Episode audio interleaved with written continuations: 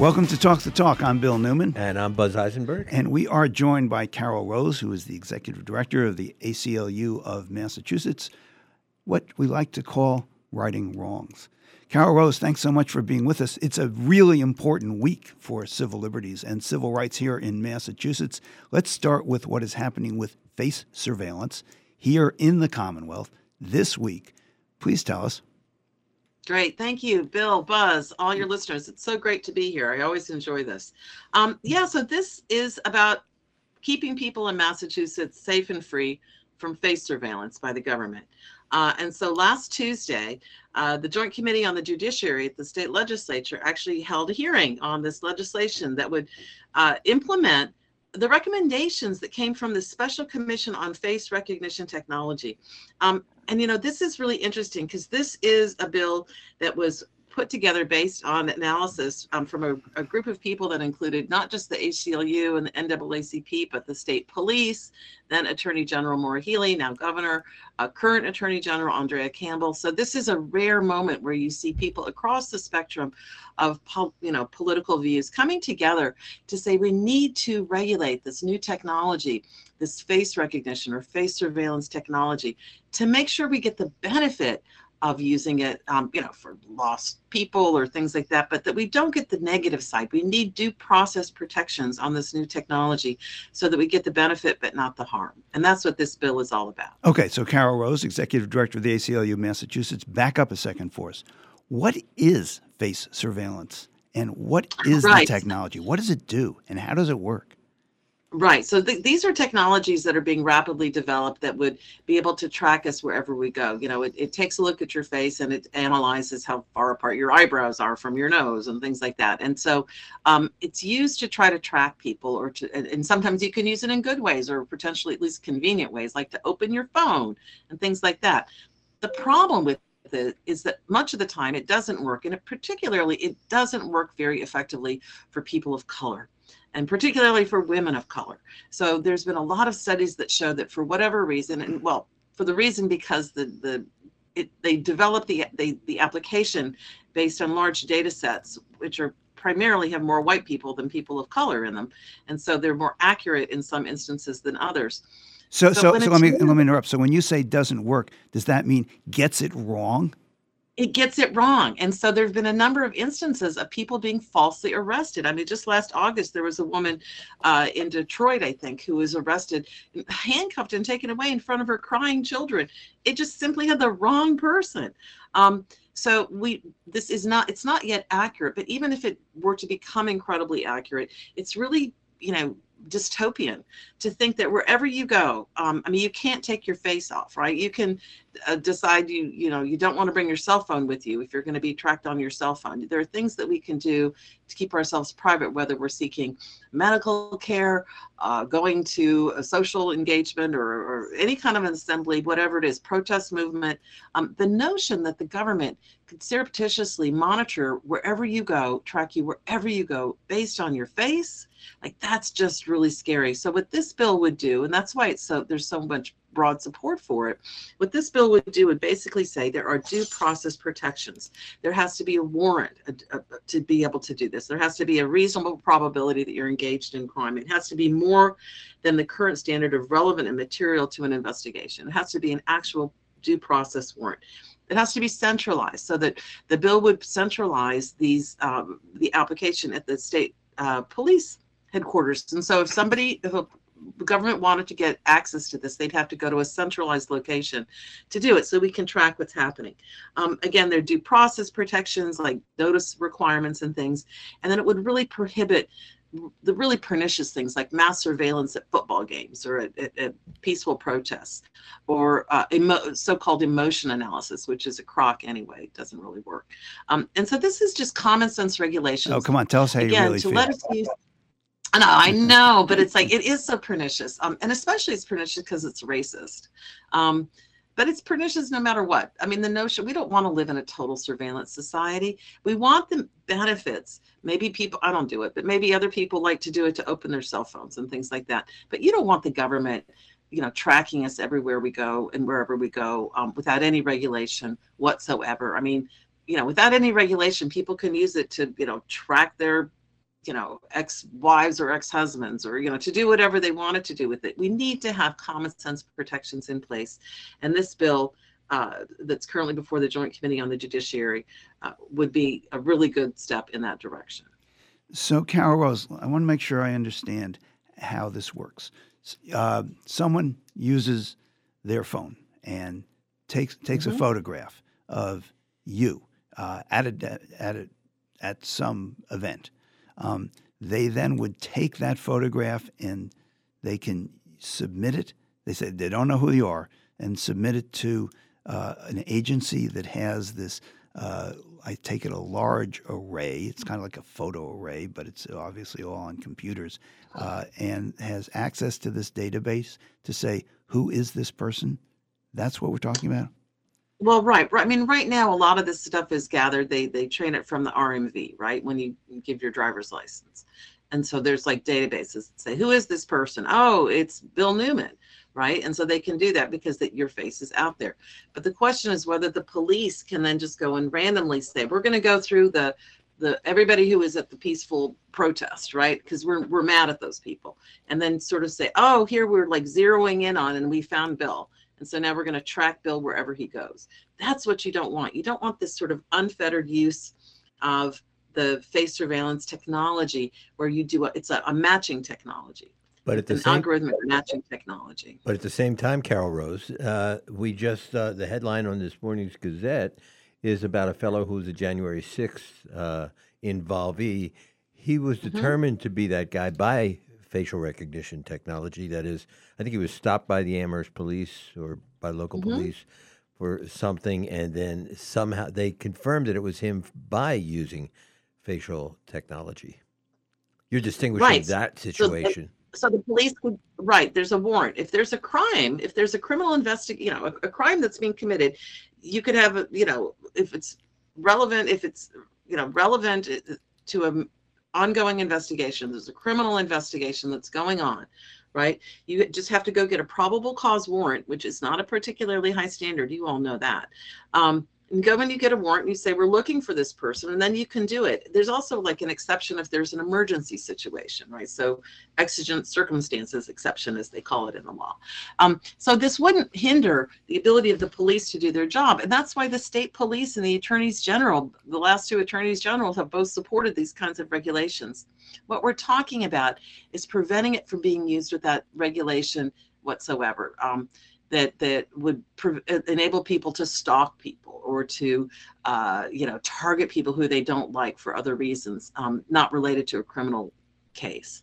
So what we're trying to do is to make sure that we enable the government to use it in legit criminal investigations and things which i would say the january 6th investigation is but would prevent it from being used merely to track people or target people who the police or the government don't doesn't like so, Carol Rose, I understand why this bill or how this bill would restrict the government's use and law enforcement's use of face recognition right. technology. I, I, I, get that. And as I understand it, the bill says if you, law enforcement, want to access these databases, you have to have a legitimate reason and you have to apply for a warrant to get to the database. Is that that the core of it? Yeah, that's the core of it. Okay. It's pretty straightforward and pretty simple, Bill. Okay. So, um, is there anything that needs to be worried about with regard to private actors in this space? Um, well, sure. Um, I mean, you don't want to have a situation where you have private actors who are using it for discriminatory reasons, but there are other laws in place that protect against discrimination. Um, you know, what what this would do is really to restrict law enforcement, the, the government, the people who can take away your liberty, right, through arrest and prosecution. So we're starting with that because that's the most fundamental. And if we get to that, then we can start to turn our attention to other folks who might have nefarious reasons. But laws exist out there to prevent stalking, to prevent harassment, to prevent um, you know that those kinds of things already and and they generally don't have access yet. Individuals don't always have access to the technology. But right now, law enforcement does have access to the technology just without restrictions. So we're starting with that. And if we can get this basic, you know, protections passed, um, that would be fantastic. And by the way, I mean, it's so interesting. So we drafted this uh, as a really important um, protection, and we had this commission came out. And while the Massachusetts legislature has yet to adopt it, um, both Maine and Montana actually used the recommendations from the commission and they've passed laws to protect their citizens and also california representative ted lieu has actually filed a legis- uh, federal legislation based on the recommendations of this commission. So we're just hoping that given the good work that the commission did um, and how it was able to come up with something that groups from the NAACP and the ACLU to the, the state police and the attorney general's office could all agree were the right thing to do. We just think that this is a very straightforward and common sense uh, bill that we hope the Massachusetts legislature will pass to protect the people of the Commonwealth. So, Carol Rose, executive director of the ACLU of Massachusetts, I don't want to be, uh, how to put this, snatching uh, defeat from the jaws of victory, but w- this sounds like the oddest amalgam of supporters that may have ever been put in the same either Zoom call or room at the same time. Why? Yeah, is, no. Why, it, why is law enforcement supporting this? Oh, because I think law enforcement recognizes that they want to have the tools. They don't want to have wrongful arrests right? Because that's what's happening. You're having people who are being wrongfully arrested.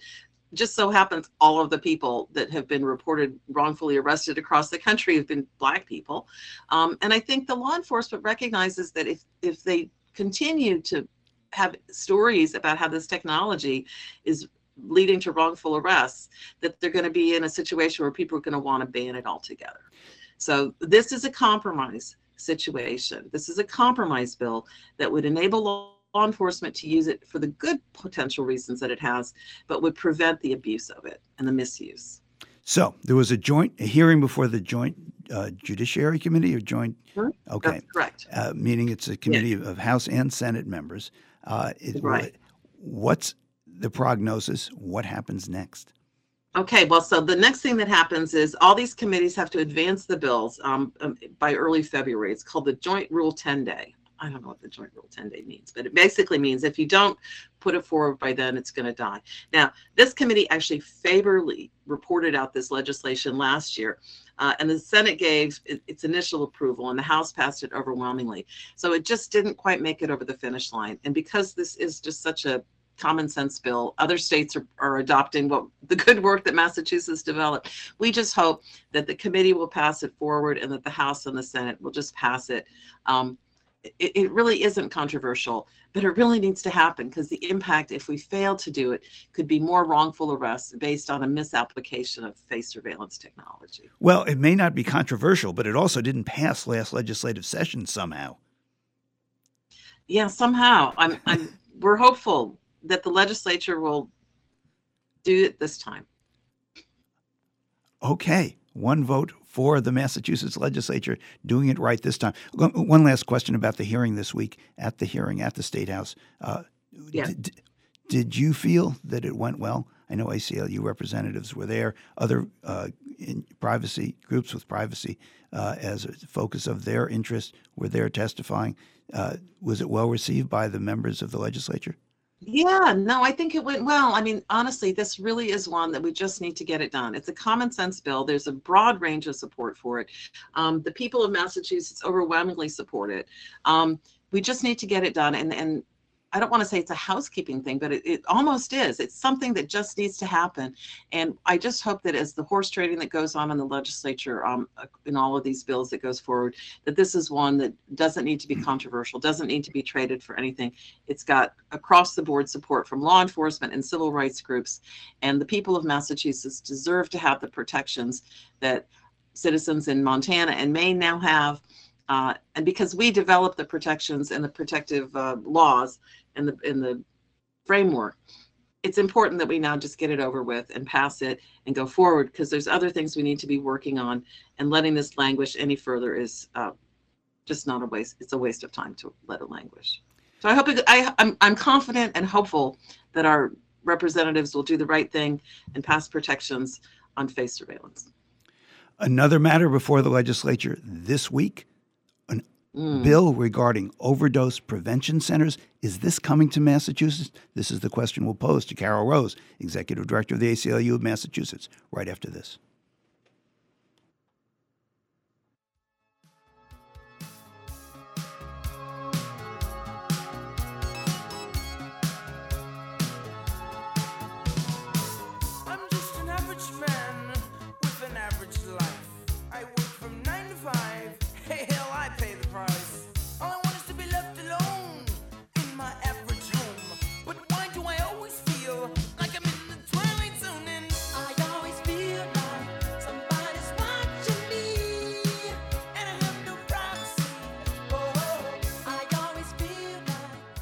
Listening to Talk the Talk with Bill Newman and Buzz Eisenberg. Find local news and local talk for the Valley. It is critical that the investigation is not limited to federal violations of gender discrimination, but includes the alleged allegations of corruption, nepotism, abuse of power, and use of position to aid Miss Cunningham's personal business. These allegations actually require an investigation by a different body than a Title IX investigator. Where the heart of the Pioneer Valley lives. 1015 and 1400 WHMP. News, information, and the arts. What's cooking at River Valley Co op? Here's avid eater, grocery shopper, and co op member Bill Newman. The Co op's kitchen is always stirring things up. Get ready to go meals, sandwiches, salads, pizza, burritos. Get help with holiday parties and dinners. Let's bake. The Co op has all your baking essentials like ground up flour and grains, stone milled in Holyoke. Put a little oven in the oven. Breads and brownies, cookies and cake. Let your creative inspiration flow. River Valley Co op, wild about local. Everyone is welcome. It's Massachusetts basketball at the Mullins Center, Saturday, December 2nd, as UMass welcomes the University of South Florida for a 1 p.m. tip off. All young Massachusetts fans are encouraged to wear their youth basketball jersey to the game, and the first 250 kids wearing a jersey will receive a free mini basketball. Kids can also enjoy pre-game poster making on the concourse. Saturday is for the kids at the Mullins Center, and they want you there. Visit umassathletics.com slash tickets to get yours today. Brace yourself for the ultimate holiday deal with Consumer Cellular. Snag an incredible 50% off the Iris Flip when you buy before December 17th, making it only $34.50. The Iris Flip is all the phone and camera you need with a user friendly design, the perfect flip phone companion. Plus, you'll get nationwide coverage and always free activation. Score 50% off when you use promo code RADIO50. Head over to consumercellular.com and use promo code RADIO50 during checkout to score this deal. You're listening to Talk the Talk with Bill Newman and Buzz Eisenberg. WHMP. We continue our conversation with Carol Rose, Executive Director of the ACLU of Massachusetts. We have been talking about the face surveillance proposed legislation in front of the legislature and are hopeful about its passage. There was a hearing this past week on that bill, and there was a hearing this past week as well on another bill that could bring great benefit to persons in the Commonwealth and does in, it does bring up serious civil rights and civil liberties issues. This is a bill regarding the possibility of opening overdose prevention centers here in Massachusetts. Can you tell us about that bill, what it does, and what its prospects are, please, Carol? Yeah, so, so thanks. This is a bill really about saving lives in Massachusetts by embracing harm reduction and passing legislation that would enable cities and towns to establish overdose prevention centers. Um, and so it was held in a hearing that was before the Joint Committee on Mental Health, Substance Use, and Recovery, which is actually chaired by um, Senator John Velis, who I think is representing what Hampden and Hampshire counties. Um, it is a local district that he represents, yes. Yeah. So anyway, at this hearing, medical providers, public health experts, uh, DA David Sullivan, um, and a whole group of people came out strongly in support of the ability to establish overdose prevention centers here in Massachusetts um, because it's a way to prevent people from dying. As simple as that. Um, and by the way, a poll that just recently came out by Beacon Research showed that 70% of Massachusetts voters support this bill. Uh, and so it really has majority support among Democrats, independents, Republicans, just across the board. Um, again, yet another common sense bill that would help keep more people safe uh, by making sure that we have harm reduction and overdose prevention centers so that people don't die from overdoses. Carol Rose, what would a center look like? What would it do? So, an overdose prevention center is basically a place where people can go. Um, they would bring uh, they wouldn't get their drugs there. They would be able to take them there, and there would be trained health specialists there to make sure that people don't overdose, to make sure that any needles or things like that would be disposed of properly and not left out on the streets. Um, and in the course of doing that, you would be able to talk to people and reach out to people to help them to get treatment um, and maybe to not have to do drugs anymore. Um, whenever these have been tried in other countries, now New York City has set one up, uh, we've just seen that people. Uh, do so much better and we can help people to get the health care that they need to get off of drugs rather than trying to criminalize it. You know, public health crises deserve public health solutions. We can't arrest or criminalize our way to ending the opioid epidemic. You know, by the way, in New York City alone, uh, the site that's been set up, it's been used over 90,000 times by about 4,000 people, with over a thousand uh, overdoses reversed, and there have been no deaths. So, like, whenever it's been tried in a pilot way, it's been shown to save lives. And I think all of us understand the tragedy of substance use disorder the tragedy of the opioid epidemic, and we need to have a public health solution to it. And that's why 70% of Massachusetts voters surveyed across the political spectrum support having the ability to set up overdose prevention centers to save lives. Well, you make it sound like it's so logical, would do so much good that there couldn't possibly be opposition. Um, am I being just a tad Pollyannish here? Uh, just a tad bit, Bill. I mean, I think there's still so much stigma with, uh, you know, to substance use disorder. There's so much fear around it, and you know, we all know that fear is like the worst possible motive. It's it's an effective motive in politics, but it's not the one that leads to good policy solutions. And I mean, just thinking about it here, despite the state's efforts already on opioid use disorder, um, six people die of drug overdoses in Massachusetts every single day, right? And these are preventable deaths. Six people a day um, if we can help people to get the treatment that they need to be able to go to a safe place that's safer for everybody else but it's also safer for those people and it gives an opportunity a bridge to reach out to them in a caring way to help them to then get treatment and hopefully uh, overcome their substance use disorder So um, what's- in a way that keeps them safe and all of us safe Let, let me interrupt. Mm-hmm. I'm, I'm sorry. What's the fear that people are going to bring drugs into these centers and more drugs will come into neighborhoods that weren't there before? Is that is that Correct. the fear? I, I think that's the fear. I think it's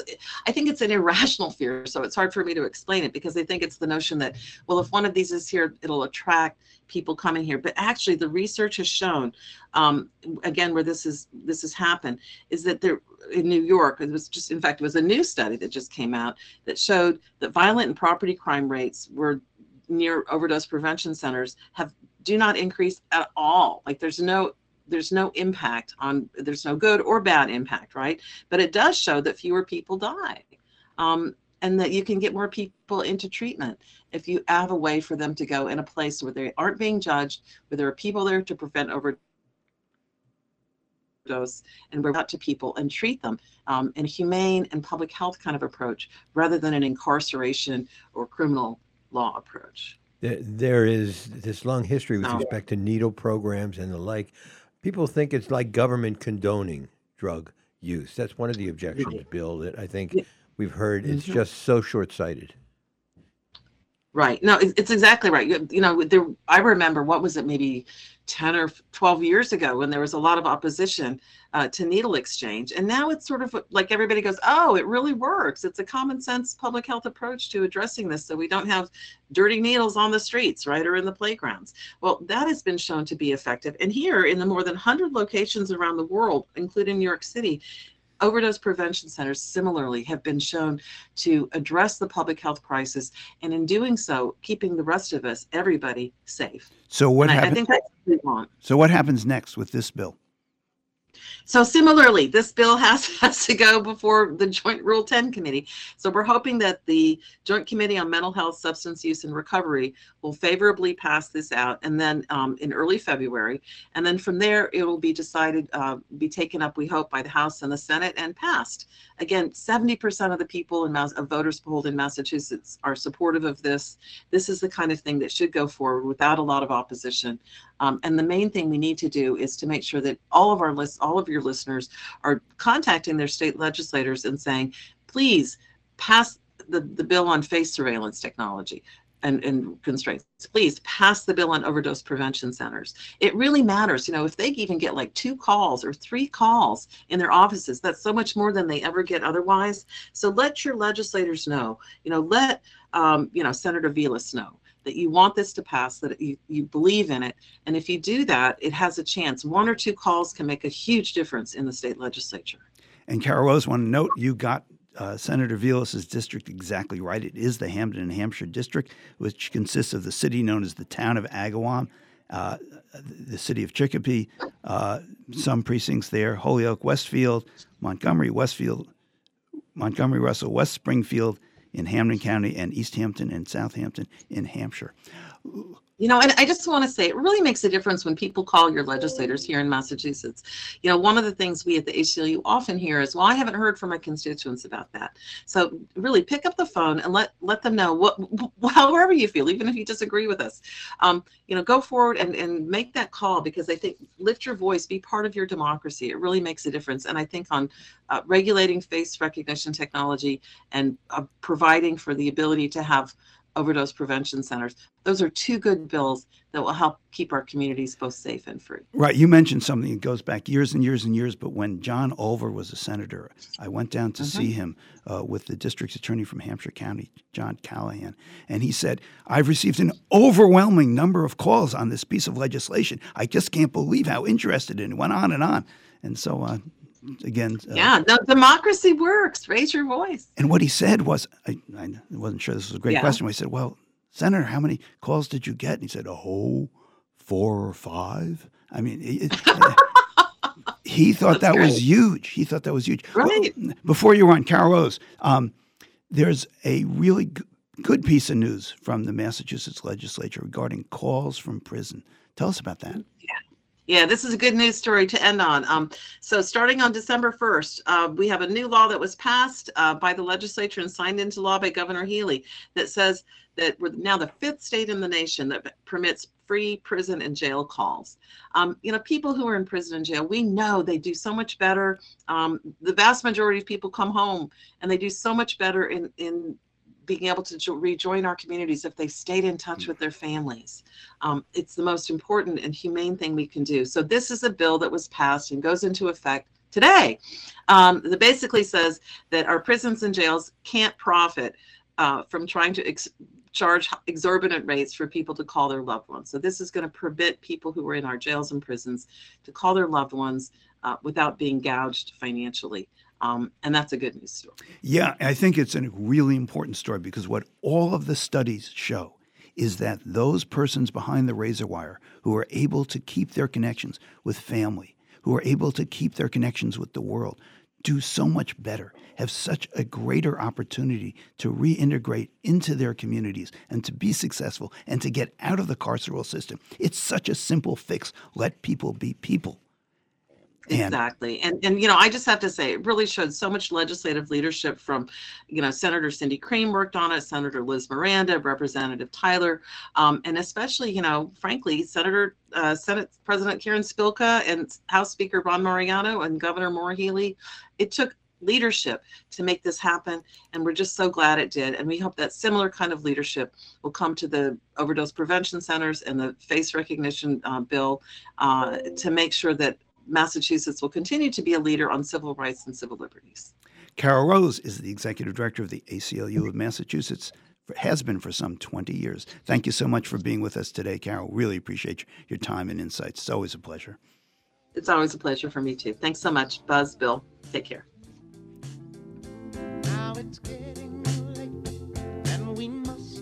This is Talk the Talk with Bill Newman and Buzz Eisenberg. For WHMP News, I'm Jess Tyler.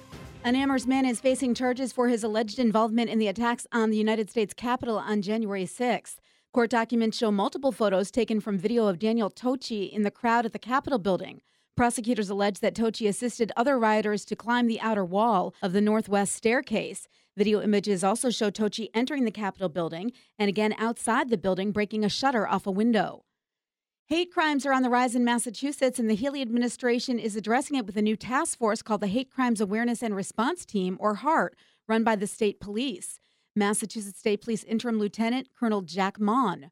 As our nation continues to grapple with a concerning increase in unlawful acts of hate, the state police will meet this moment with a robust strategy and sustained commitment to confronting bias and intolerance by strengthening law enforcement partnerships, enhancing community engagement, and delivering advanced training and education to stakeholders. There were 440 hate crimes committed in Massachusetts in 2022, representing an increase of 8.4% over the previous year. The New Haven Northampton Canal Greenway Rail Trail Bridge and the neighboring rail bridge will both receive new lighting. The lights, which cost around $310,000, will be installed in two phases and are part of a city initiative to help improve visibility at night and encourage more foot traffic. Mostly sunny today, a little breezy, warmer with a high of 42 to 46. Scattered clouds tonight, evening temperatures in the 30s, an overnight low of 24 to 30. A little bit of sunshine tomorrow morning, but generally a mostly cloudy day with some rain developing early afternoon, a high of 46 to 50. Chance for a few sprinkles in upper 40s on Saturday. 22 News Storm Team meteorologist Brian Lapis, 1015 WHMP. Find local news and local talk for the Valley.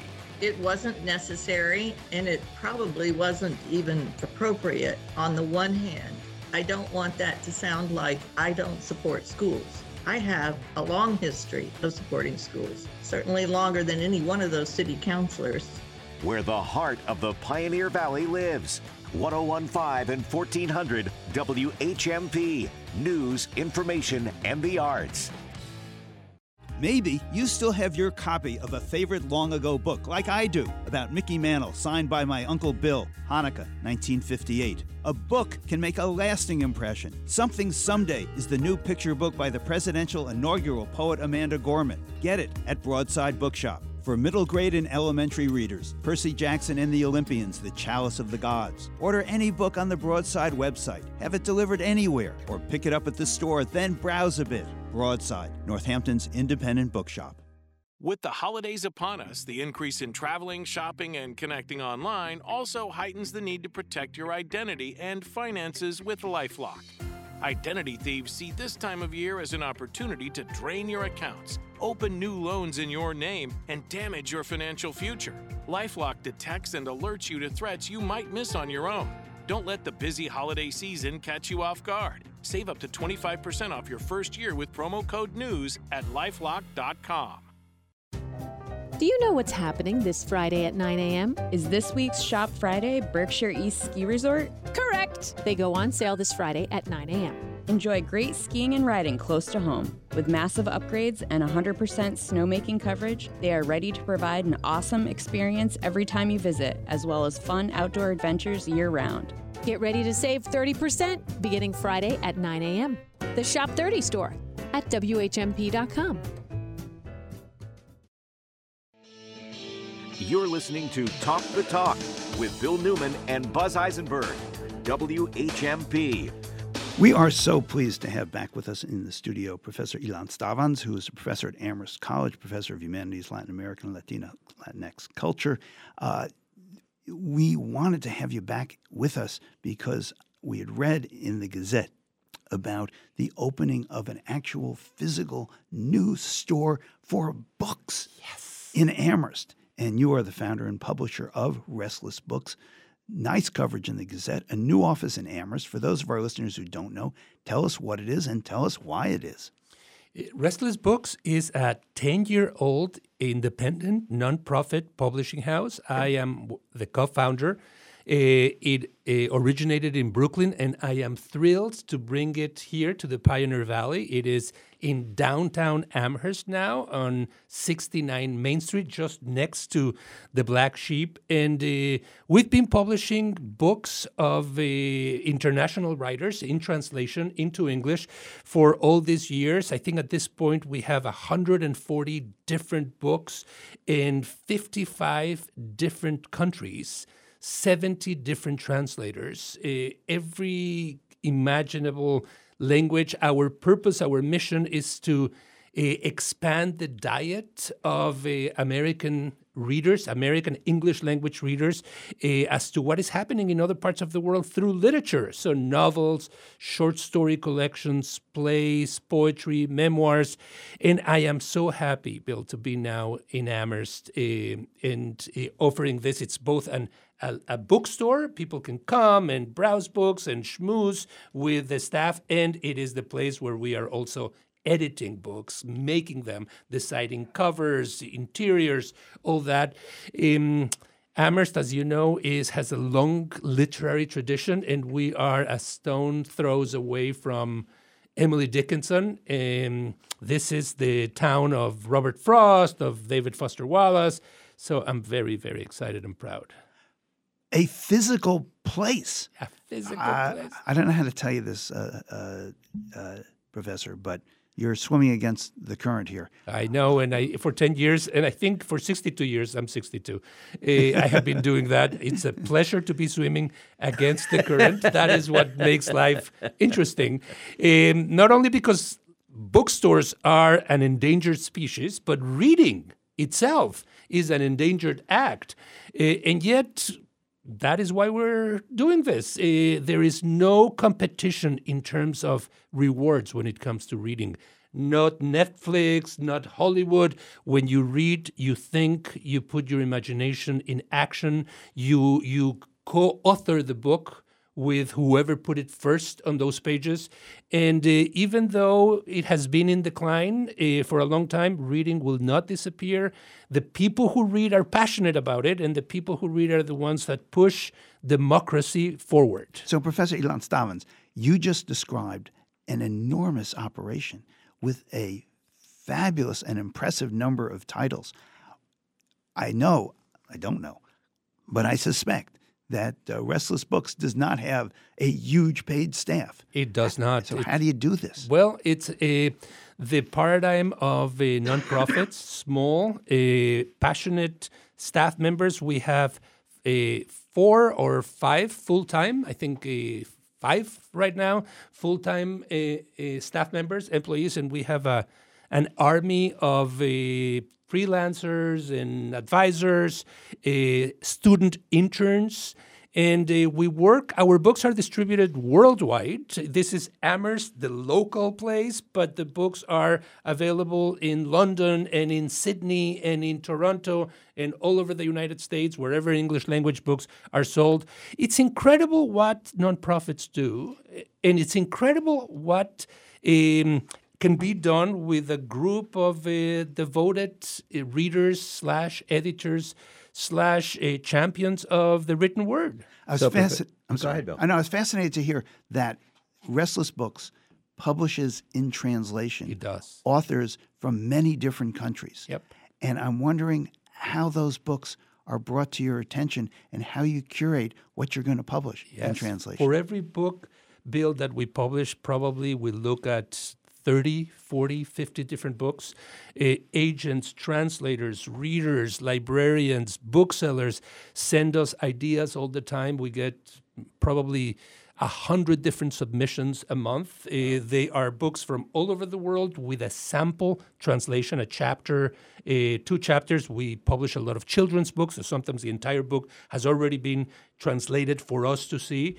Um, the marriage between the author and the translator is crucial. You can ruin a book by handing handing it to the wrong translator. There, has to be a, a pairing of sensibilities.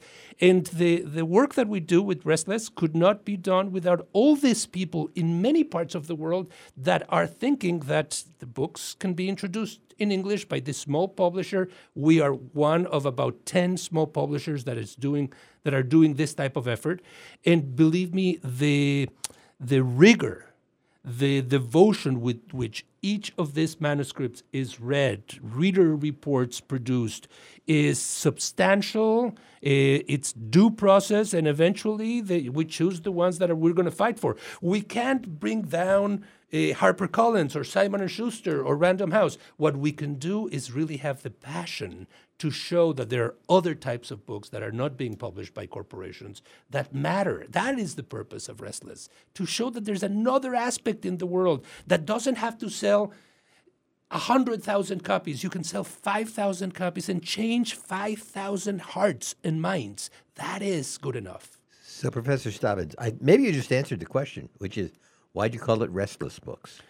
Why not restful books? Yes, no, because I want the readers to get a sense, and I hope they are getting it from my voice, that after reading one of these books, you become restless. You want to read more. You want to find out what is happening. Restful seems to me like a yoga term.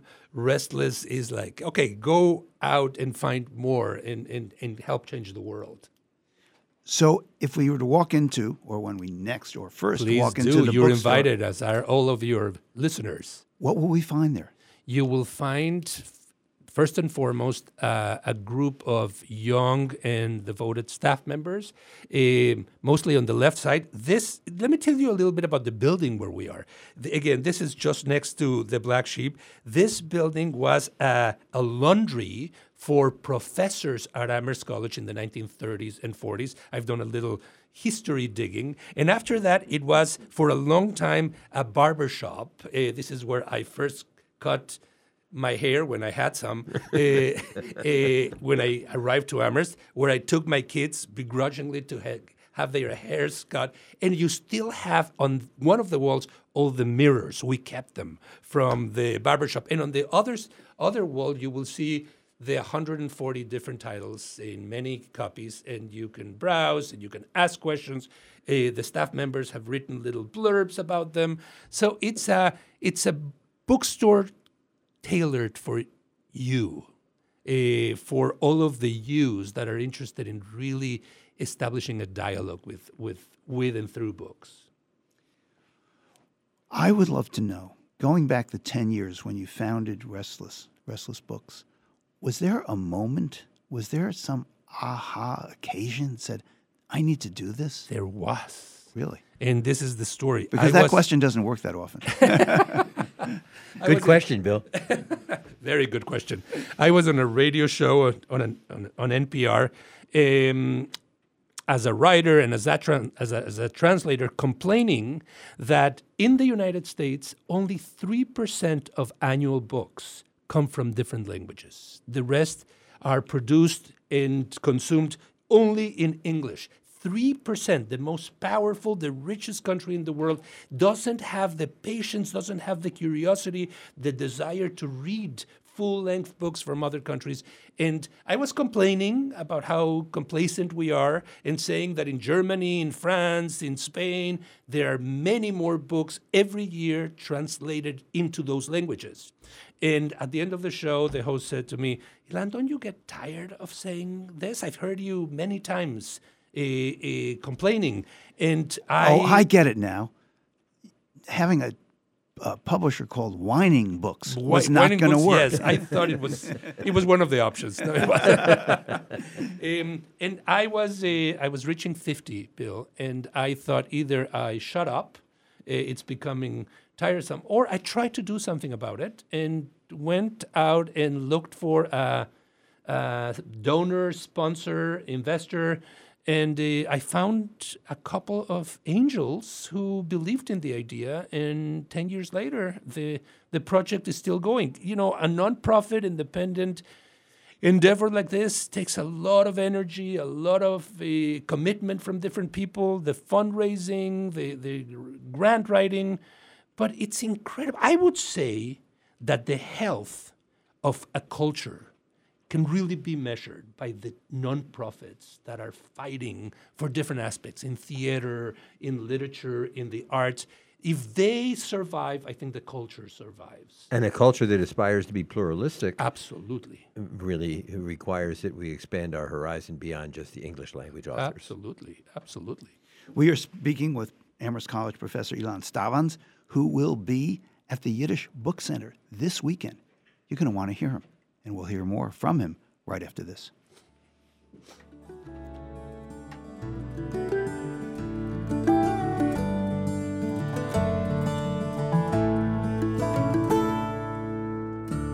Honey, I know you've been lonesome. More Talk the Talk with Bill Newman and Buzz Eisenberg coming up right here on WHMP. The person you're sleeping with, you know things about them that maybe you shouldn't know. Like, they got up last night at 3 and went down to the kitchen. How do you know? You have one of those mattresses that, well, let's just say you know things you really don't need to know. Sleep on a Theralux mattress from Talon Furniture.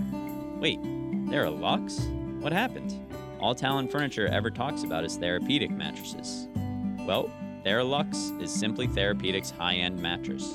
What makes it high end? It's a cooling mattress. If you're not sure what cooling mattresses are, we'll show you. A Theralux mattress has a 20 year warranty and a really high coil count, which means if the person you're sleeping with is tossing and turning or gets up at 3 a.m., you won't even know. And that's the way a good night's sleep ought to go, right? Therapeutic. And now, Theralux. Come to Talon Furniture, just down the hill from Amherst College. Just don't come at 3 a.m. We'll be sound asleep. Let's experience fitness together. Hi, this is Jessica, and at Fitness Together, we offer personal trainers and customized workouts either in studio or virtually. Located in Northampton and Amherst, we're here to help you reach your goals, be it weight loss, recovery and rehab, improving health, or simply living well. Getting fit, you'll have the energy to do what you love. Visit us at Fitness Together, Amherst, or Northampton and become a part of our community today. Fitness Together, your journey to wellness starts with us. You're a nonprofit doing good work in the community. You want to let people know? That's easy. Talk to Hannah. Tell her you want to have a PSA on WHMP. If you're a community nonprofit, WHMP helps you communicate. Have an event? Need donations? Volunteers? Talk to Hannah. She'll help you craft a message and we'll run it at no cost. Hi, it's Hannah. Email me at hward at whmp.com or call me at 586 7400. WHMP news, information, and the arts, and messages from community nonprofits. You're listening to Talk the Talk with Bill Newman and Buzz Eisenberg, WHMP. We continue our conversation with Restless Books co founder and publisher Ilan Stavans, who is also a professor at Amherst College, professor of humanities and Latin American and Latinx culture.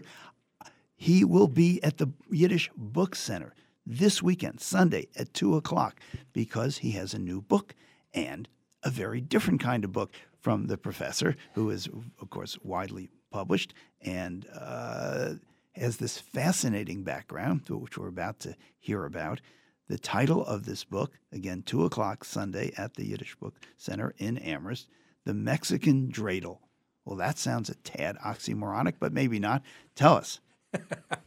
Oxymoronic, maybe. Uh, this is it's a children's book um, for ages three to six. Uh, I am thrilled to be the co-author. My uh, the other author is Linda Elovitz Marshall, uh, and it tells the story. It's an autobiographical story. When I was little, we lived in a in Mexico City in a mostly non-Jewish neighborhood, and uh, all of the kids in the neighborhood during the Christmas season in Navidad played with trompos, tops that you kind of turn them around and put them on a circle and they have to clash against one another. And I went to my grandma and told her Wait that a second, these are aggressive dreidels? That's what they are kind of like that. I told my grandma that I didn't have a trompo and that I wanted to play, and she said, "Oh, but you." We have a dreidel in the family, a wooden dreidel, and I want to give it to you. Uh, maybe they'll like it, and you'll teach them how to use the dreidel. So I thought this is not going to work. Uh, I brought my little wooden dreidel, and they all were fascinated with it. And I, my grandmother, before giving it to me, told me it had magic powers. Wow. so, for those of our listeners who don't know, what is a dreidel? A dreidel is a four-sided little top that you play with, the children play with during the eight nights of Hanukkah, and it they, it has in each of its sides another Hebrew letter that recalls the miracle that happened with the Maccabees. So I took out the dreidel and uh, started playing with everybody. And my grandmother was right. Uh, whereas the trompos clashed and crashed and kind of fell to the side, my dreidel kept on going and going and going. And every time it touched one of the trompos, the trompo would wake up on its own and start spinning again next to the dreidel. And soon they were out of the little circle we had created and were dancing all over the little town that we lived, the little neighborhood. So it tells the story of the magical dreidel, uh, the Mexican dreidel that my grandma, then I lost it sometime when I was nine or 10, and the way that it helped me make friends in the neighborhood where I grew up. Is this all a compilation of good memories for you? Because it strikes me that being one of the very few Jews uh, in a Catholic country probably wasn't all that comfortable all the time. But maybe I have that wrong. You know, it, it came being Mexican and Jewish was uh, uh, was a was a negotiation. There were anti-Semitic moments in my childhood uh, and in my adolescence in particular. I went to a university in Mexico and was exposed to both Burville and other forms of a of a negative reaction, but there were also wonderful people in Mexico, and uh, I, for a children's book, I want to certainly elevate the beauty of those encounters, playing soccer with the non-Jews in the neighborhood, playing with the trompos and the and the dreidel. Um, it's a, it's it's a Mexico has been a wonderful country, and Jews have thrived there. It has not come without that has not come without its its obstacles and its challenges, but it it's also a country that has learned from its its uh, mistakes and its difficulties. So, Professor Ilan Stavans, you are a widely published author. You write serious matters about serious matters. Uh, you're one of the smartest people, wisest people I know. What I'd like to know is a children's book. Why? This is the future generation. This is the generation I want to talk to. I I I have a incredible undergraduates and graduates and I talk and I teach in prison and I teach for seniors, but I want to really reach the next generation. Those are the kids. I've been reading this book to toddlers and in the kindergartners and the joy the excitement. They finished the story in ways that I couldn't and I didn't. So this is the readership that, of the future. We, we only have a minute, Professor, but who did the illustrations, which are quite beautiful? The illustrations are done by a Spanish a illustrator, artist that lives in the United States, Maria Mola, and I love them. It really conveys the, the beauty of the Mexican neighborhood. And uh, it's very colorful, as is Mexico at that time of the year. And did you have the opportunity? Most authors, children book authors, don't have any opportunity to work with the illustrator or to just come back to you as a surprise. I, it came as a surprise, but then there was a, a back and forth, a give and take, and that was very joyful. And there's a there are two more children's books that are in the in process. One for next year, and uh, I don't know if she's going to be the illustrator, but I hope that the relationship is similar. Did doing this book, writing this book, producing this book bring you joy? I can't tell you how much. I don't have grandkids yet, but this is the book for them whenever they come. Well, I had a little dreidel. I made it out of clay. Professor Ilan Stavans, thank you so very much. Professor Ilan Stavans will be at the Yiddish Book Center this Sunday at 2 o'clock for a book reading signing, Q&A book signing. You want this book for your kids for this holiday season. Thank you so much, Thank Professor. you. Thank you all. A großen Dank and happy holidays.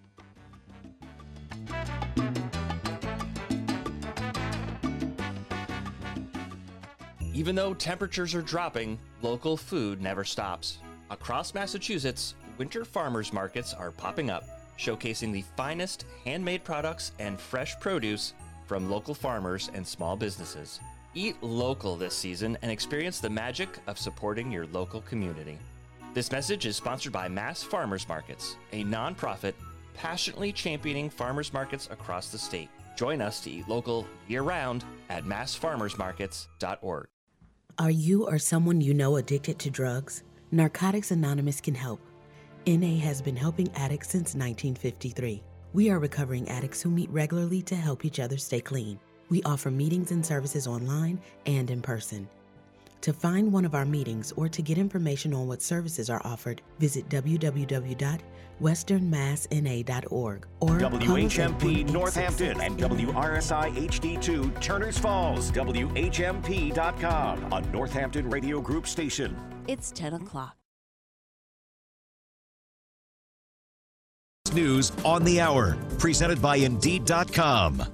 I'm Deborah Rodriguez. We're expecting another release of hostages for prisoners in Israel today after a last minute deal to extend a ceasefire into a seventh day. Negotiators are busy at work in hopes of extending that even further.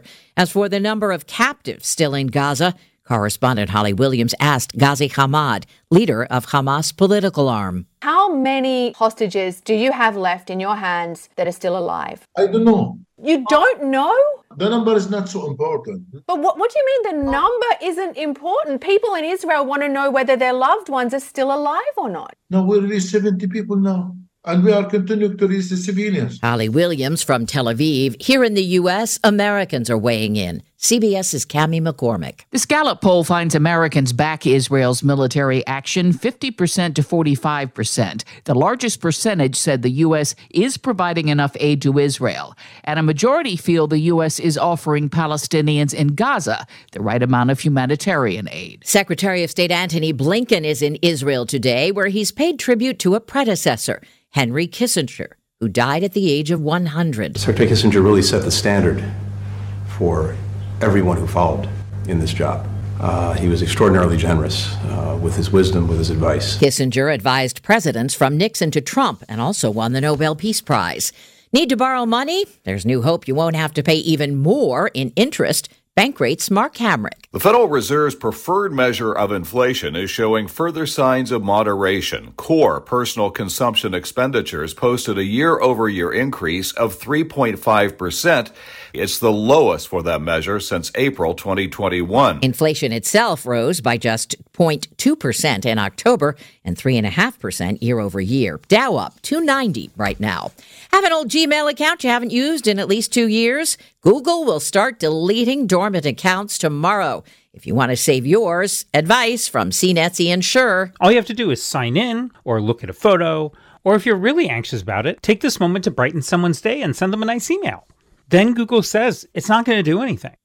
Ian says those old accounts can be vulnerable to hacking and identity theft. The lead singer of a popular Celtic punk band is gone. You were pretty queen of New York City. The Pogues' Shane MacGowan has died. He wrote some of the band's most popular songs in the 1980s, including Fairy Tale of New York, before sinking into alcohol and drug addiction. Shane MacGowan was 65 years old. This is CBS News. Make the hiring process work for you. With Indeed's end to end hiring solution, you can attract, interview, and hire candidates all from one place. Start at Indeed.com slash credits.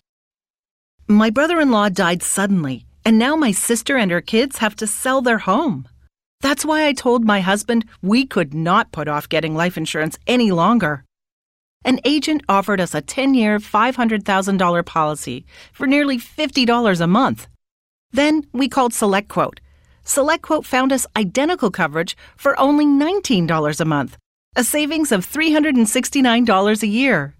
Whether you need a $500,000 policy or a $5 million policy, Select Quote could save you more than 50% on term life insurance.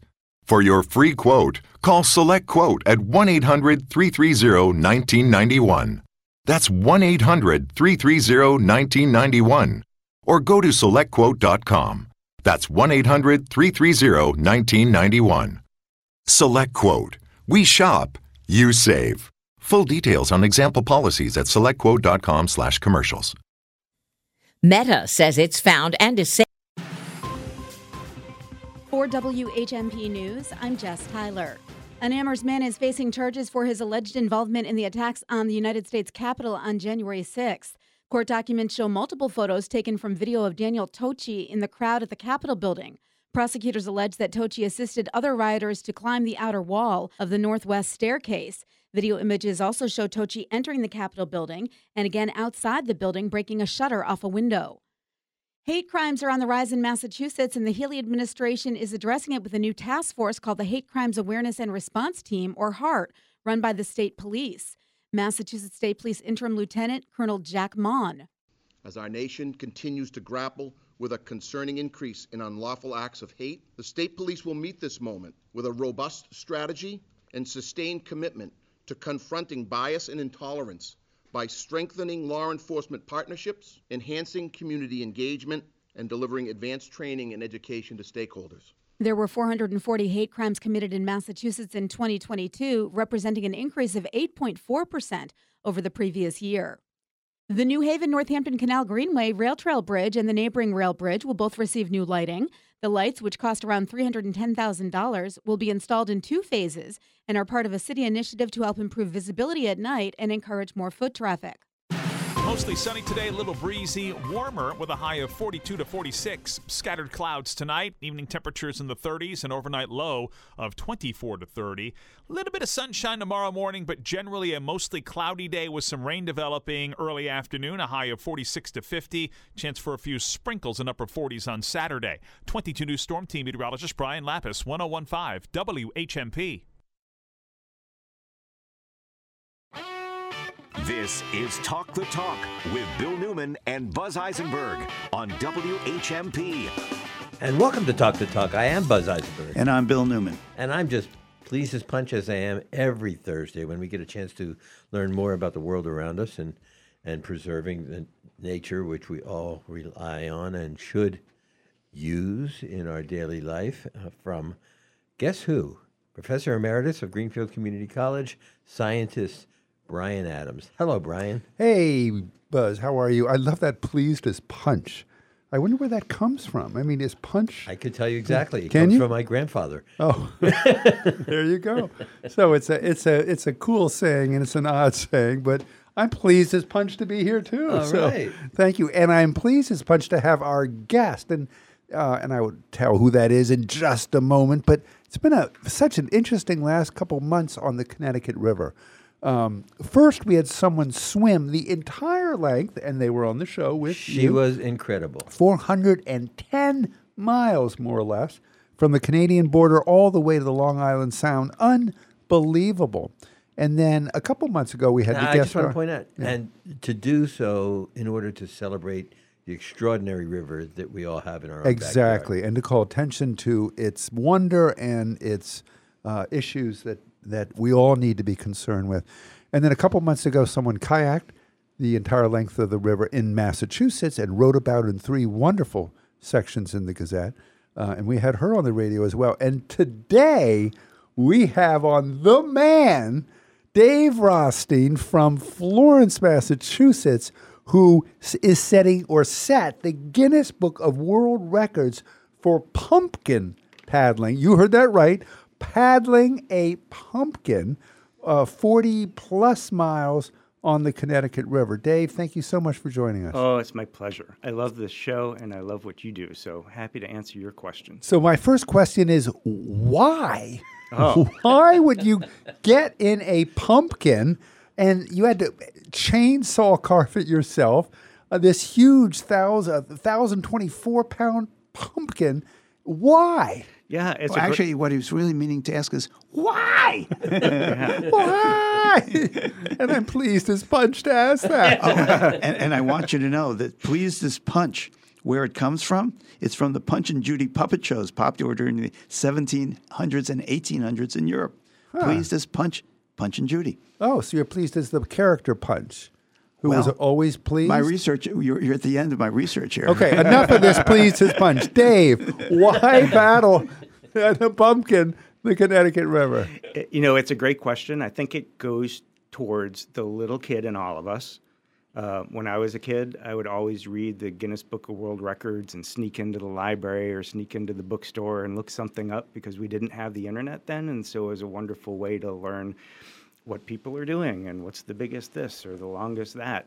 And, you know, over time with the internet, you can look on Guinness Book of World Records and there's a record for everything. I remember uh, maybe about 10 or 15 years ago, I was up in Goffstown, New Hampshire, and they had the giant pumpkin regatta, where they had about 10 giant pumpkins all laid out. And the townspeople decorated them, everyone was in costume, and they did this like 100 yard race. And it brought everybody out during the holiday season. And it was wonderful. And I was like, I always wanted to be in a giant pumpkin. And then I remember seeing the article about the first person who broke the record. It was 12 miles in a pumpkin. I- And it just kind of stuck with me. And then the idea stayed with me. And I moved here about 20 years ago. And I spent a lot of time on the Connecticut River and canoes and wading and fishing and, and kayaks.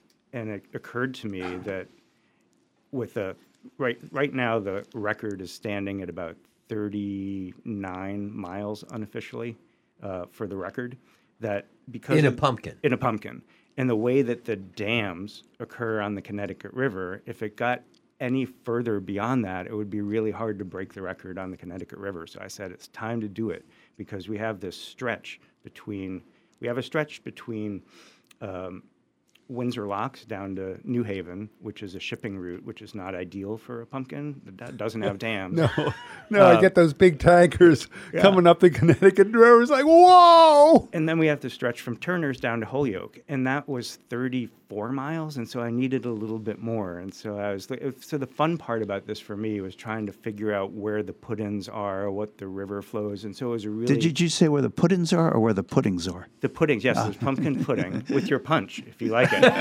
um, oh, how much? How long can we stretch this joke? no, I want to go back to the first question. Why? Why? Why? Because it is this incredible opportunity to tell a story about a river and get people engaged. That's really the the why. Weren't don't- you afraid, Dave Rothstein, that if you went over one of those dams in a pumpkin, you'd be squashed? Oh, golly. Oh, oh my goodness. I'm That not- was a gorgeous pun. Oh, oh my goodness. that was so painful. We really got to recover We- here. I know. That's true. it's a little early to take a break, but no, we, will- we won't do that. Okay, right, so. So the why, the why Yeah. is because the Connecticut River is incredibly important to all of us, and it weaves stories, it weaves our history, it weaves our communities together, and we often take it for granted. There are a lot of communities uh, further down the Connecticut River where people don't even know where they can access it, but it also is subject to pollution, it's subject to climate change, and there's a lot we can do to improve it and improve our recreational opportunities. And flowing down the Connecticut River watershed and a pumpkin with a pumpkin that was grown in the Connecticut River watershed seemed to be a great way to captivate people's attention and bring people to the river in November uh, and have people meet new friends and potentially get involved. I know the Connecticut River Conservancy, based in Greenfield, is very active in efforts to steward steward the river and promote um, recreation and conservation. Um, Dave, you are an attorney for the United States Fish and Wildlife Service for 20 years, and the Connecticut River is actually a U.S. Fish and Wildlife Refuge, um, which is really exciting. When all 410 miles of it and a lot of the encompassing land. Can you tell us? about your work with U.S. Fish and Wildlife Service and how that uh, pertains to the Connecticut River. Yeah, so my role at Fish and Wildlife Service is their in-house counsel. Uh, you know, I did a lot of migratory bird work, endangered species work, fisheries work, but the thing that I enjoyed most was working with landowners to conserve their lands. And so the Silvio Conte Refuge, which, as you said, kind of spans this 410 miles of the river through four states, um, it was established in the 19, late 1990s, early 2000s, um, and its first acquisition was uh, at Third Island, which I believe is in right sandwiched between Hatfield and uh, Sunderland. Um, and so my work at Fish and Wildlife Service was to help uh, create the, the planning for this large refuge, but also to work with landowners to uh, acquire lands and then work with partnerships. And so, as I found while I was in the Connecticut in a pumpkin, that's nothing I could have done on my own. Like that turned into a community event. It was a teamwork exercise. There's no way uh, without everyone contributing that I could have made it. And I feel it's the same way about caring for the Connecticut River. We all have to take a role and work together to conserve it. And so the refuge is there, but there's also an incredible partnership among organizations, land conservancies, and folks who use the river to protect it. And you know, Jim McGovern just introduced at the same time that my pumpkin went into the water, he introduced uh, some new legislation with uh, Jeanne Shaheen, which is the Connecticut River Watershed Partnership Act, which would bring millions of dollars into the Connecticut River for restoration, uh, for protection, and for to, to increase uh, accessibility um, and equity in the area. We're talking with Dave Rothstein.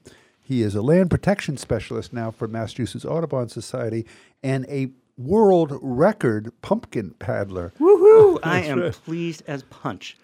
could, could you go back, Dave, and just enlighten us as to what is necessary to making to make a pumpkin seaworthy, or in this case, river-worthy?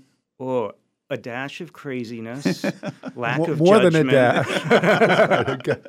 Yeah. A mother who doesn't know that you're doing it. um, You know, the, there are actually a lot of logistics, and that was the hardest part. Paddling the pumpkin was physically exhausting, but finding the pumpkin, getting it to the river, getting it weighed, hollowing it out, getting the access points, making sure the GPS was working, having people providing, you know, food, having paddlers with me, uh, and then just the collective energy. It takes a village to paddle a pumpkin. It does. a waterlogged pumpkin. A waterlogged. How much did it weigh? It weighed. So this is the pumpkin that came in second at the Big E this year in terms of weight. So it was thousand twenty-four pounds. it was grown by a Thousand. You're hearing that right, listeners. One thousand twenty-four right, pound pumpkin. pumpkin. That's right. Half a ton. Wow. Yeah, it was grown by a guy named Peter Thayer, who works for the Springfield Water Supply uh, District and Water Treatment Facility.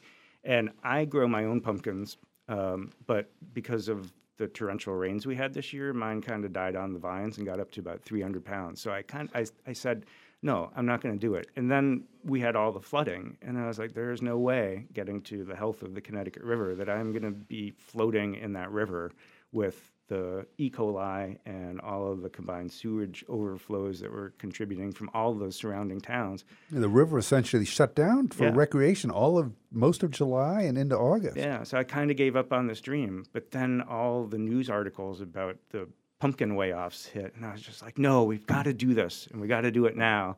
And I was I was lucky to get a hold of Peter's number. It wasn't listed, so it took me about three weeks. And so that pumpkin had been sitting for like a month since he had cut it, and so we didn't know what the content inside would look like if it was all mush or what have you. And so he brought it down. We brought it to um, Adhesive Applications in East Hampton, which has John Fry, the sealer of weights and measures for Northampton. East Hampton said they're the only ones who have a scale that are going to be able to weigh this pumpkin truly for Guinness standards. So we brought it there. Everyone there was enthusiastic, and we had a bunch of their people come out to the, the, the pumpkin course and root us on.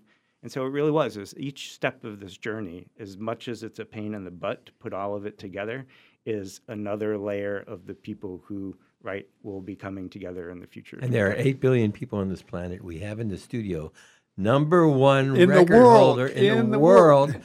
for climbing into a pumpkin and paddling down a river. Exactly. Unbelievable. Now, I will say this, just because I have to. This is not my record. This is our record. I did this with the people of the Connecticut River Valley and for us so that we can celebrate this together. I want to know how many people in this enterprise are how to, I don't know how to put this or as uh, uh, uh, adventuresome. There we go. As you are. I mean, was there competition for who got to be the paddler? Well, I paddled the entire way. I think it was the other people who were paddling accompanied me in the kayaks to rescue me from the rapids and when my pumpkin filled with water and when I didn't think I could make it across the confluence of the Deerfield and Connecticut because because it was flowing really fast. You're bailing, So- bailing every ten minutes, bailing yourself out. Is that right? Uh, so the pumpkin had a small leak because of its age. Oh no! And you had to you Tell had to balance so. it. So it was like a low rider of a pumpkin. Remember the the motorcycles? They're, I think they're prohibited in Massachusetts now. Oh, yeah, the they're- Easy they're Rider the, ones. The Easy rider ones, where where you're like your butt is down low. I And saw so- Easy Rider. Yeah, I remember. and so the pumpkin was a low rider in that my it, it was carved in such a way that the balance would eliminate the leak, but it would make my butt ride maybe about an inch and a half above the water. And so as the pumpkin was going side to side, because it doesn't go Dave is making forward. kayaking motions with his arms. here, Yes. radio Da- listeners. Dave, Dave, could you go back to Buzz's question? When you're paddling a pump, paddling a pumpkin, what I want to know is, are you concerned about uh, running into a rock? I mean, that would not make a big deal in a canoe, but in a pumpkin, that Yeah. could be uh, really bad. Perilous, perilous pumpkin. Yeah. Perilous pumpkin padding. Whether I Pa- paddling. was concerned or should have been concerned, I think, are two different questions. But there, the beginning of the course was the the hardest in that it was really shallow on the Deerfield River. Actually, it was actually high for the Deerfield River, but it's so low and so rocky that within the first five minutes we went into it was like a, a bucking bronco ride with the pumpkin was just bouncing around and my biggest fear was that one of those rocks was just going to gash a hole in the bottom because it, it when it grows that big, the bottom is flat. Holy and smokes. so there was one time we got stuck on the rocks and had to kind of like gently rock back and forth to get out. There, there has to be a documentary made of. I've got the name, Life of Pumpkin Pie. How's that for a name of a documentary? golly, I'm not I'm on today. I think I think listeners want a break. We're going to take a break. We're going to come back with David Rothstein. Actually, I have a serious question, which is the FirstLight, the what goes on up in Northfield, and you, as a protector of all rivers and fish and wildlife attorney who protects our environment, I'd like to know about the clash between FERC and those agencies which are intended to protect our environment. We'll be right back with David Rothstein right after this. You're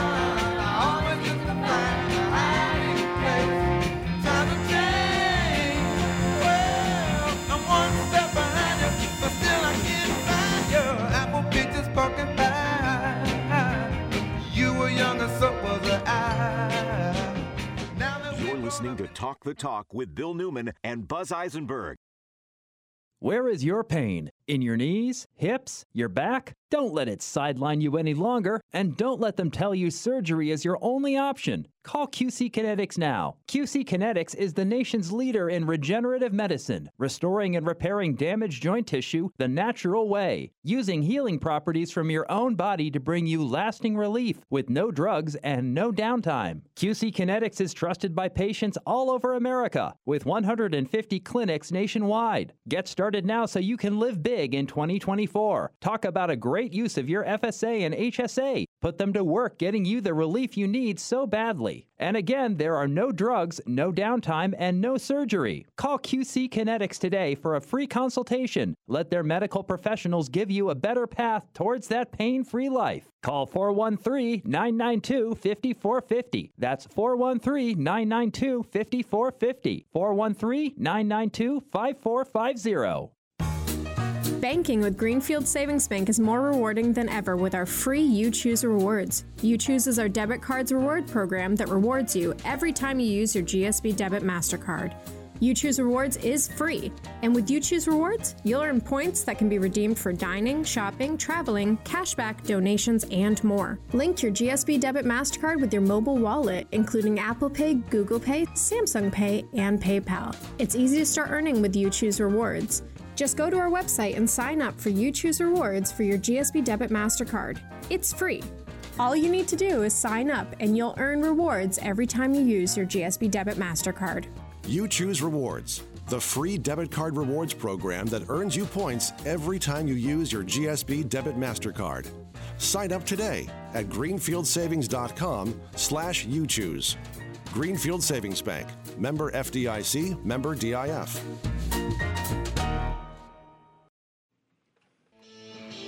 You're listening to Talk the Talk with Bill Newman and Buzz Eisenberg, WHMP. And we are back with, uh, uh, we're eavesdropping and interjecting ourselves in a conversation between Brian Adams and Dave Rothstein, who paddled the Connecticut in a pumpkin and. Uh, 40 and- miles of the Connecticut. But Let's- Brian, If- Brian talked about um, uh, calling attention to the Connecticut and, and all its wonders and, and what it offers our life. But it, there's also threats to the Connecticut River, Brian, that um, I think it's important for us to ask David about. And certainly one of those issues that, that have drawn a lot of attention is the pump storage facility in Northfield. Uh, listeners um, may know or may not know that above the Turner's Dam, um, pretty close to the Vermont, uh, um, New Hampshire line, uh, in Northfield, uh, is a huge hydroelectric facility. In fact, I think it's the largest energy facility in New England and almost a a a a billion watts, right? It's 900 something megawatt.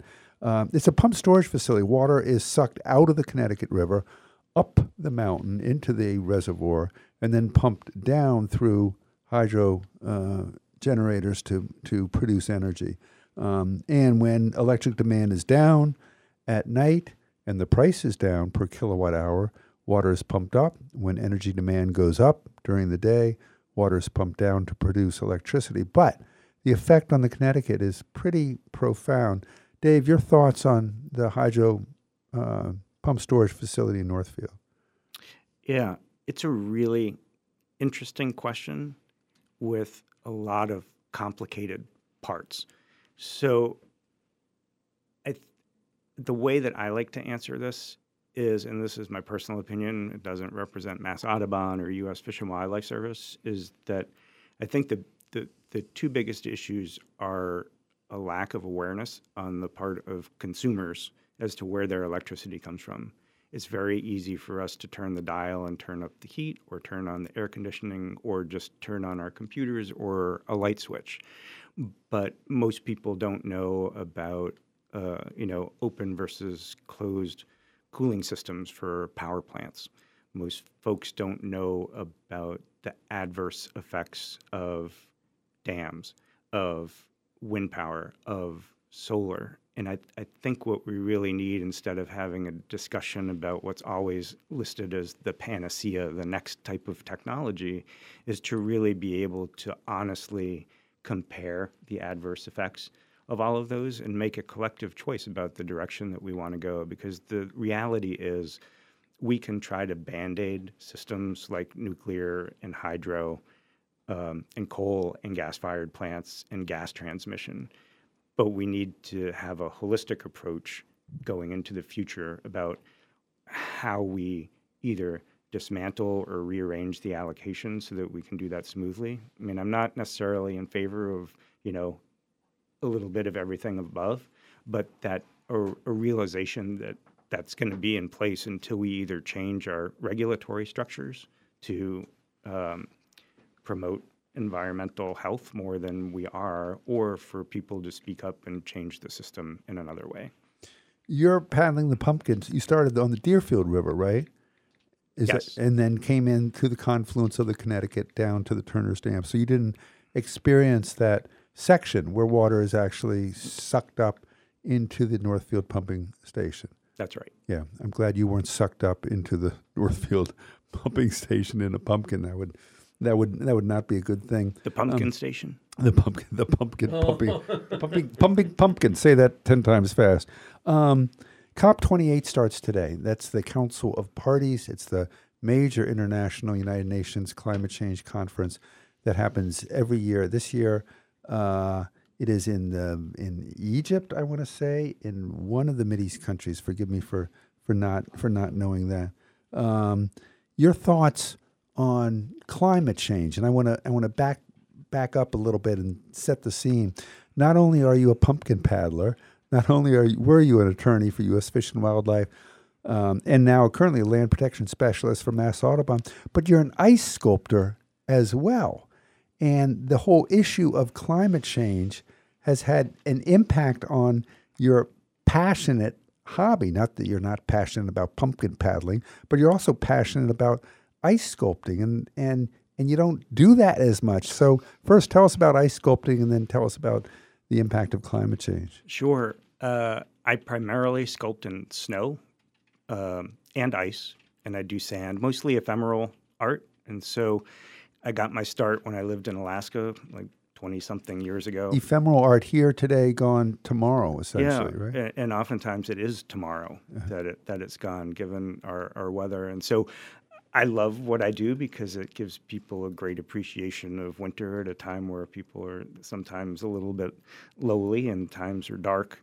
Um, and I try to do larger than life installations, you know, 20 feet tall, 20 feet wide, big. It can be abstracts, it can be animals. And I travel the globe during the wintertime, kind of spreading the gospel of the winter arts. And the problem being, it's hard to do it now because I would say in the last five years, 75% of my events have been canceled because Whoa, of whoa! weather. Seventy-five percent of ice sculpting events canceled because there's it's too warm. to well the snow events. The ice events the ones that are based on natural ice have also been subject to, to climate change. The regular ice ones not so much because it's man-made ice and can be delivered. But for the snow arts and the and, and that aspect of the winter arts we've been hit. Like you get your sculpture up and one day can be 53 degrees and raining and the next day it can be you know below zero. And so uh, it's not as predictable of a, an art form, and sponsors are pulling out, and we, we have trouble finding hosts for our events. And so a lot of snow sculptors are moving to sand, or they're moving to, like I do, hay sculptures uh, in the summertime. That's a problem. But I would encourage folks, if you're interested in what climate change means for winter, to look up an organization called Protect Our Winters, which is an incredible coalition of athletes, outdoor gear folks, uh, mountain resorts, and uh, artists who are working together to uh, encourage change and protect our winter and our winter artists. Protect our winters. Yeah, POW, P O W. Uh-huh. That's so so interesting. Um, Dave, you pat, you pat, you set the world record or the Guinness World Record. Hopefully, once We it comes did. in, we you we uh, did. They did. They did. Uh, November fourth through sixth, a forty-mile pumpkin paddle. A take-home message about the Connecticut River you'd like to leave with listeners. Yeah, how much time do we have? It's about one minute. One minute. When I started my career, bald eagles were endangered, and we didn't have any on the Connecticut River that were breeding. By the time I got mid career, we were delisting the bald eagle, and when we paddled the pumpkin, we had two bald eagle pairs, which are they're going into the breeding season, follow us from the Deerfield for the first 30 miles. They accompanied us. And No- so Yeah, never- from- they were from a- like, "What the heck is yeah, this?" and so that's what was remarkable, and it just tells the story of right the resilience, but also the need for teamwork, and the fact that we ended at Dinosaur Footprint just kind of tells the you know the the timeless tale of the Connecticut River, which will far outlive us and was here long before us. So you went all the way from starting the Deerfield, um, and then portaged around the Turner's Dam uh, to Uh, go. We came in before the Turner's Dam, so we just had to cross over. Oh, right. And then down to and then all the way down to Holyoke, where the dinosaur footprints are. The trustees of reservations have a wonderful little site um, there, which is which is pretty spectacular. Um, any way for folks to who are interested in protecting the Connecticut River, what what can they do and where can they where can they go? Is there- Sure.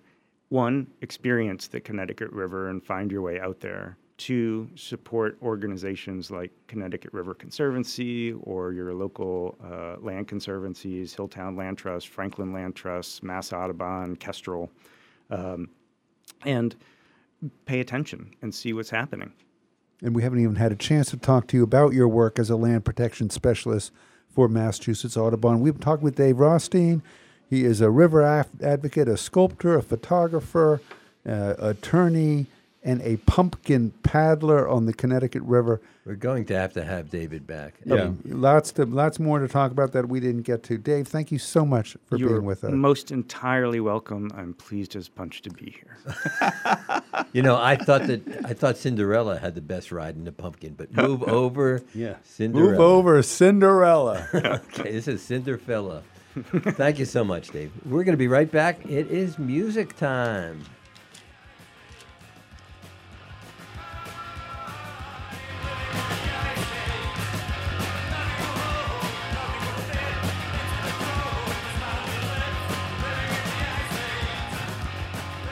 This is Talk the Talk with Bill Newman and Buzz Eisenberg. For WHMP News, I'm Jess Tyler.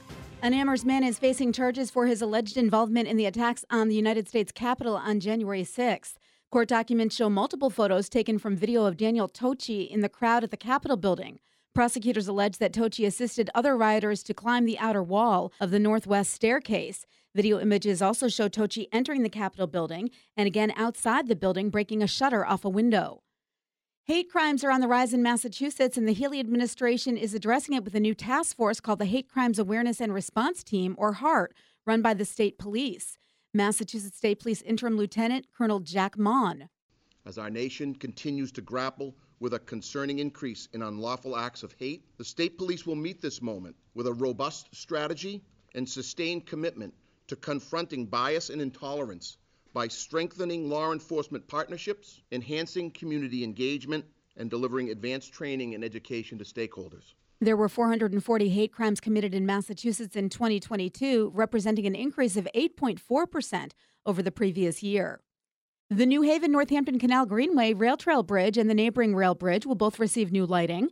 The lights, which cost around $310,000, will be installed in two phases and are part of a city initiative to help improve visibility at night and encourage more foot traffic.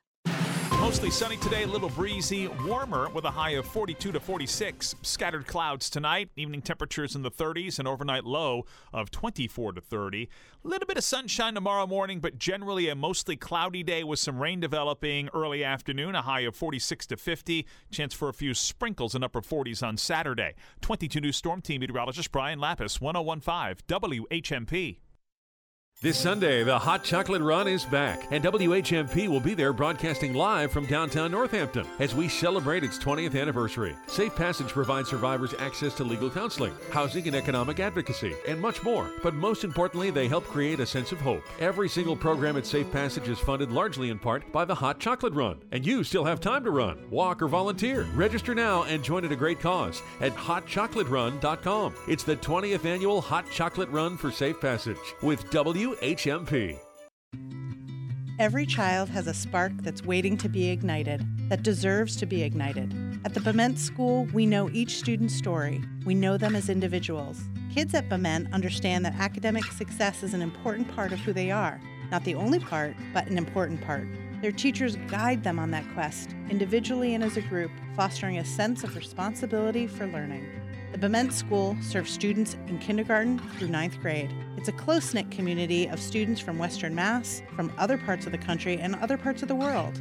Forming bonds with students whose households and cultures are different gives them a broad perspective on the world even at this young age. As much as academic success is important at Bement, so too is how students learn to live Bement's core values compassion, integrity, resilience, and respect at school and in their communities. Take a closer look at Bement. Contact me, Kim Lachlan, Director of Admission, or visit our website, bement.org. You're a nonprofit doing good work in the community. You want to let people know? That's easy. Talk to Hannah. Tell her you want to have a PSA on WHMP. If you're a community nonprofit, WHMP helps you communicate. Have an event? Need donations? Volunteers? Talk to Hannah. She'll help you craft a message and we'll run it at no cost. Hi, it's Hannah. Email me at hward at whmp.com or call me at 586 7400. WHMP News, Information, and the Arts, and messages from community nonprofits.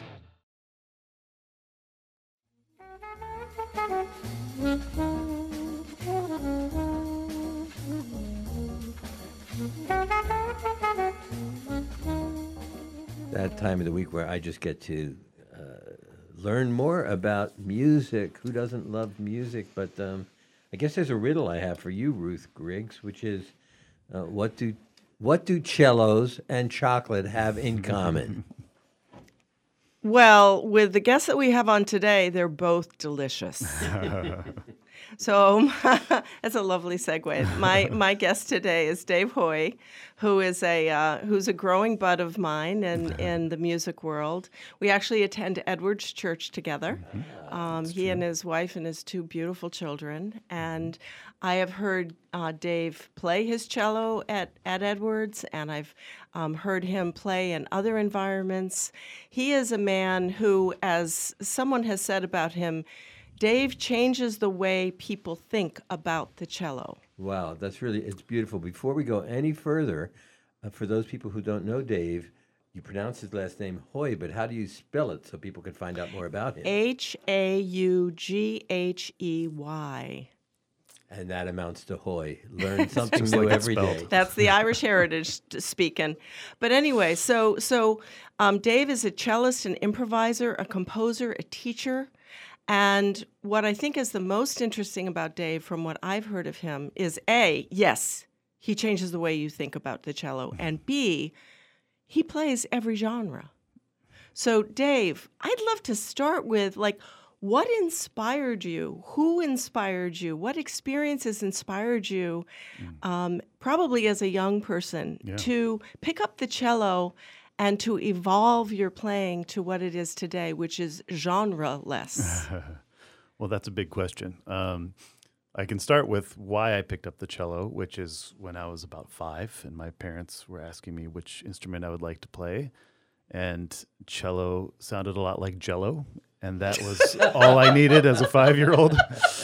Uh, to to I love happen the to love. Jell-O, Yeah. so that was really Yeah, funny for me. It was it was a really it was it was all I needed. My and I think it di- didn't hurt that my parents also really liked the instrument, and so they were happy to let me choose for whatever reason. Um, so that that was my early my early choice um, in quotations.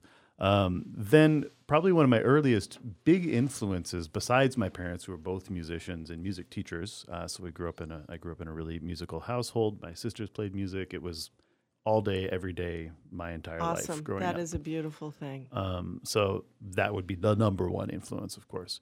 Um, but if, if I were to look for external um, influences, the one that keeps coming up in conversation when I've been talking lately is uh, an album with uh, that was made by Yo-Yo Ma and Bobby McFerrin called Hush, which I still every time I come back to, uh, it just it blows my mind again because it's uh, so original. Two people with kind of diverse backgrounds, really really original uh, original sound because you know Bobby McFerrin is this wizard who kind of comes up with all of these unusual ways to deal with the voice.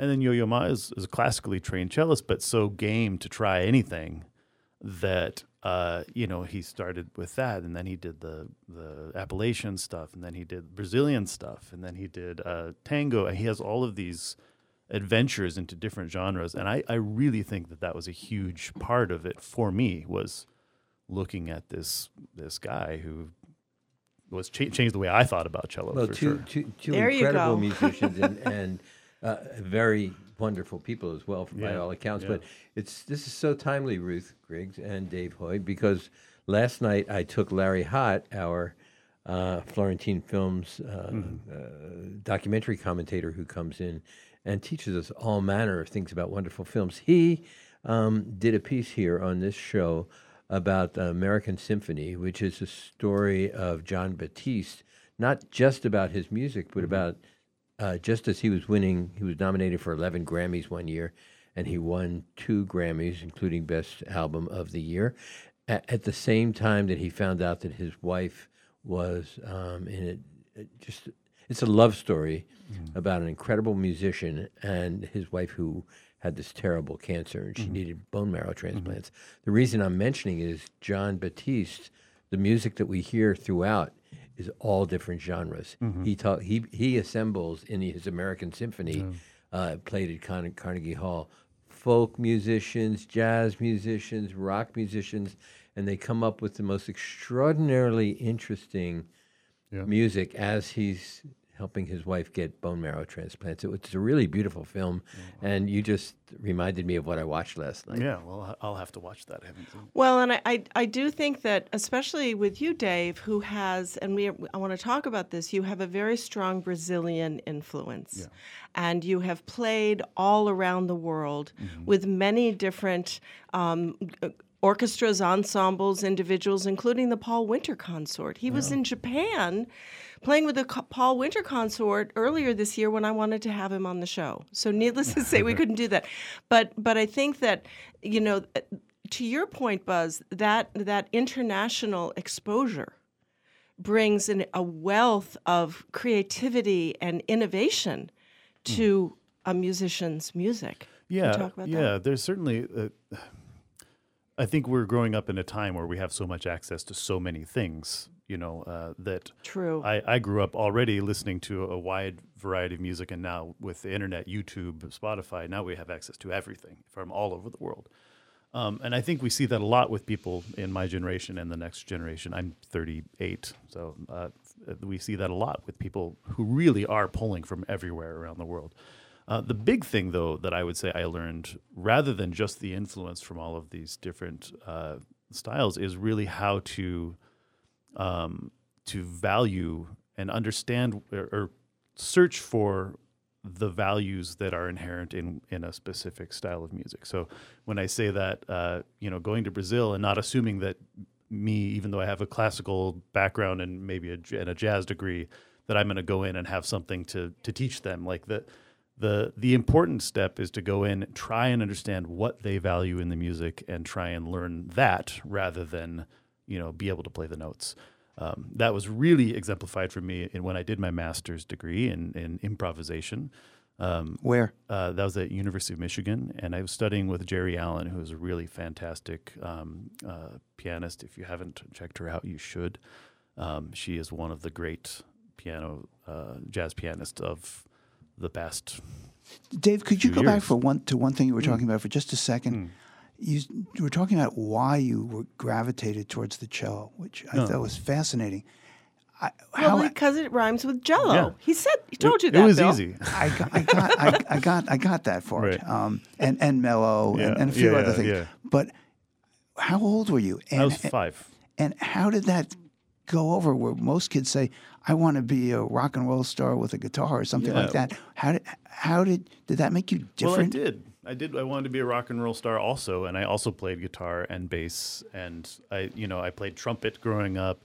Um, I, I, I, I dabbled in everything I possibly could, um, and I was excited by jazz. I played in jazz bands through college. I sang in choirs through college. Um, all of those things affected. And where did you go to college? So first, uh, Northern Colorado was where I did my undergrad, and my master's was at uh, uh, University of Michigan. Um, and so those, all of those things influenced me. But at some point, I kind of said, okay, I can be mediocre in ten things, or I can try and be really good at one. Um, I loved playing cello. I'd been playing my entire life. It's a natural thing for me.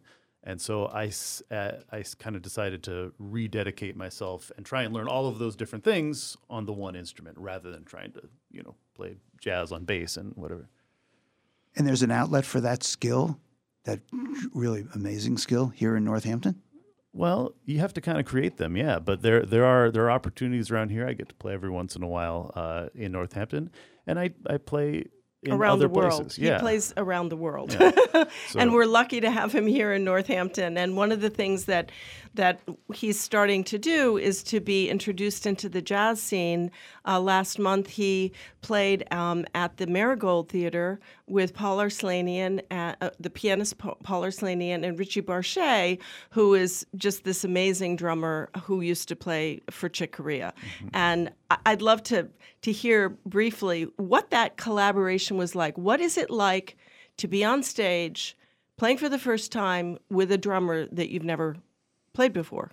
Uh, it, was, it was great. I mean, and that's something I've really come to value as I as I get older and have less time in life is being able to land in a situation um, that feels comfortable immediately, and that's how I felt with those guys. We rehearsed for you know an hour and a half or two, and then played a show, and it was a full the full concert, an hour and something, hour and a half maybe, um, and it was great. You know, it's it's the you have when you're playing with people who can communicate and listen and and give you know interact.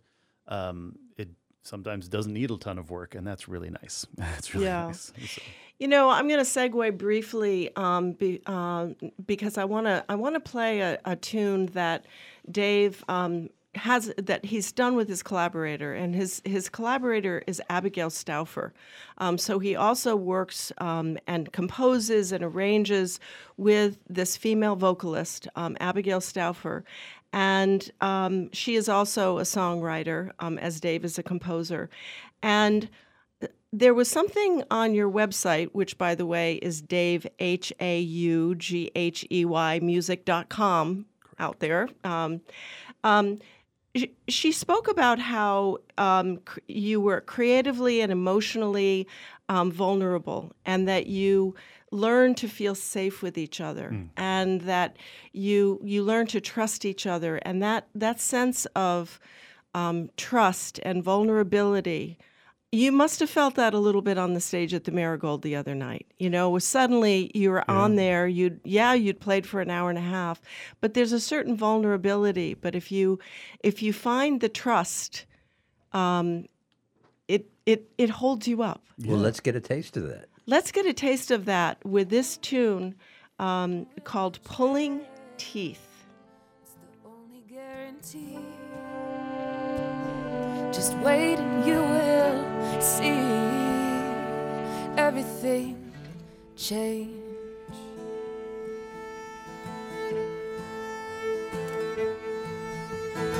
Sometimes the work I'm doing feels completely useless. Progress is elusive, and I'm sliding down the wall I've climbed. But it's then I find when I'm feeling most discouraged, the page is finally turning, and something will change. More Talk the Talk with Bill Newman and Buzz Eisenberg coming up right here on WHMP.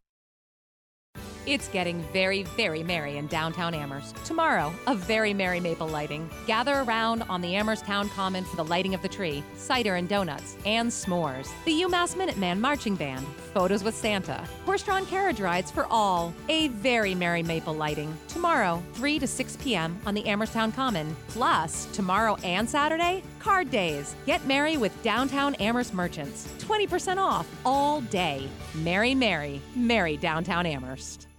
Do you think the Amish sleep in horse drawn beds? Whatever beds they sleep in, the Amish build beds that are simply beautiful, with subtle arts and crafts touches.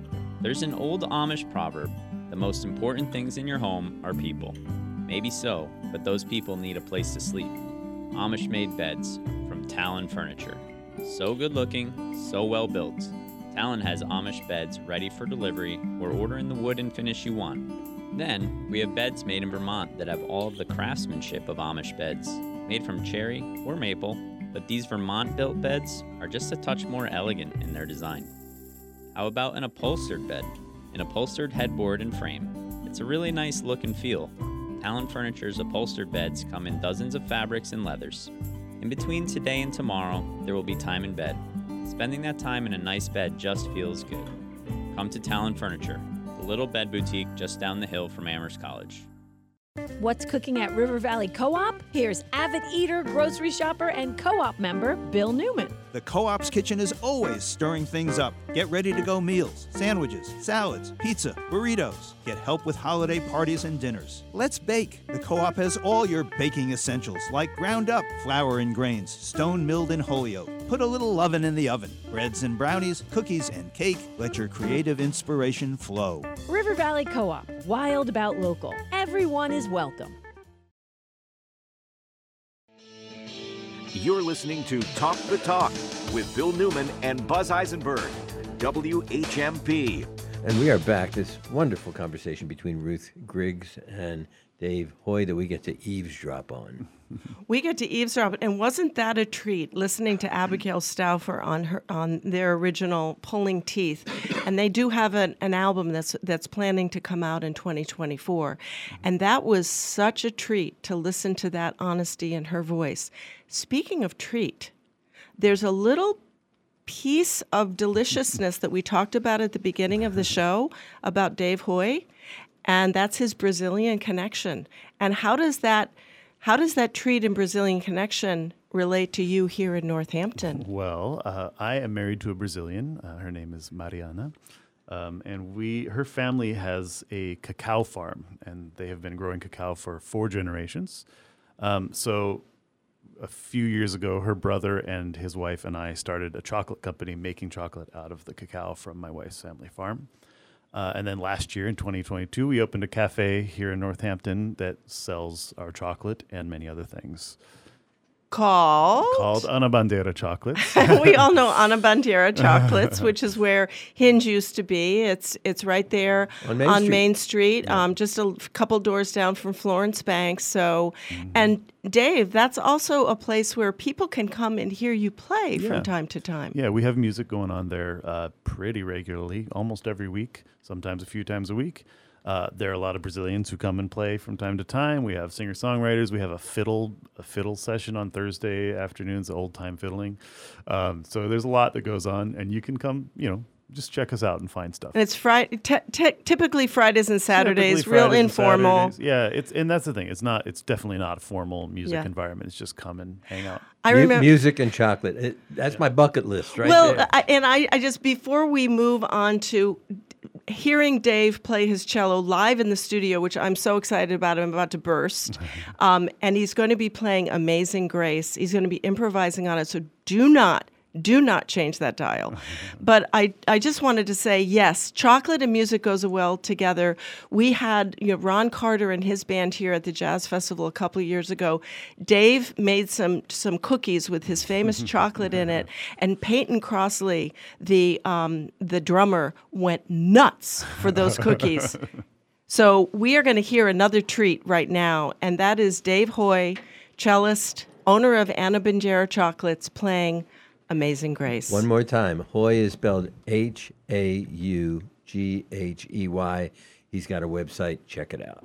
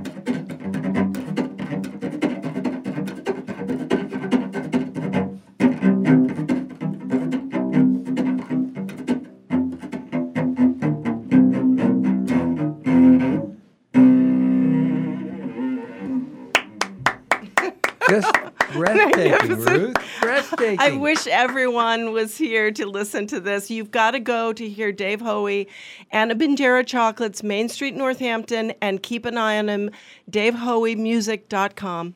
How sweet the sound. Ama- Amazing grace. Thank you so much, Ruth. Thank you so much, Dave. So one one more time, the your your website. Uh, DaveHaugheymusic.com. That's D A or D A V E H A U G H E Y music.com. Ruth, thank you so much. Thank you. My listeners, for pleasure. jo- oh, our pleasure. Thank you, listeners, for joining us again on Talk the Talk. We'll be here with you tomorrow. You're listening to Talk the Talk with Bill Newman and Buzz Eisenberg.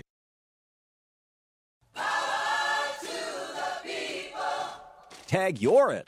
Thom Hartmann. Weekdays at noon.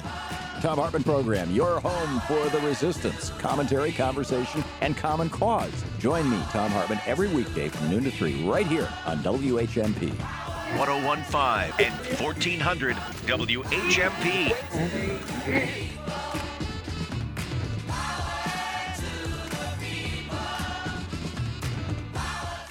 Hi, this is Tom from 4 H. What will the next 100 years look like for today's youth? According to the 4 H members of Hampshire counties, there are no limits. Youth, supported by adult 4 H club leaders, are being prepared to take on any role they can imagine astronaut, director, hockey player, surgeon, engineer, and CEO. These are just some of the roles that a recent survey shows that our 4 Hers not only dream about, but are preparing for. Join the 4 H team. Call me, Tom, at 413 545 0611. WHMP Northampton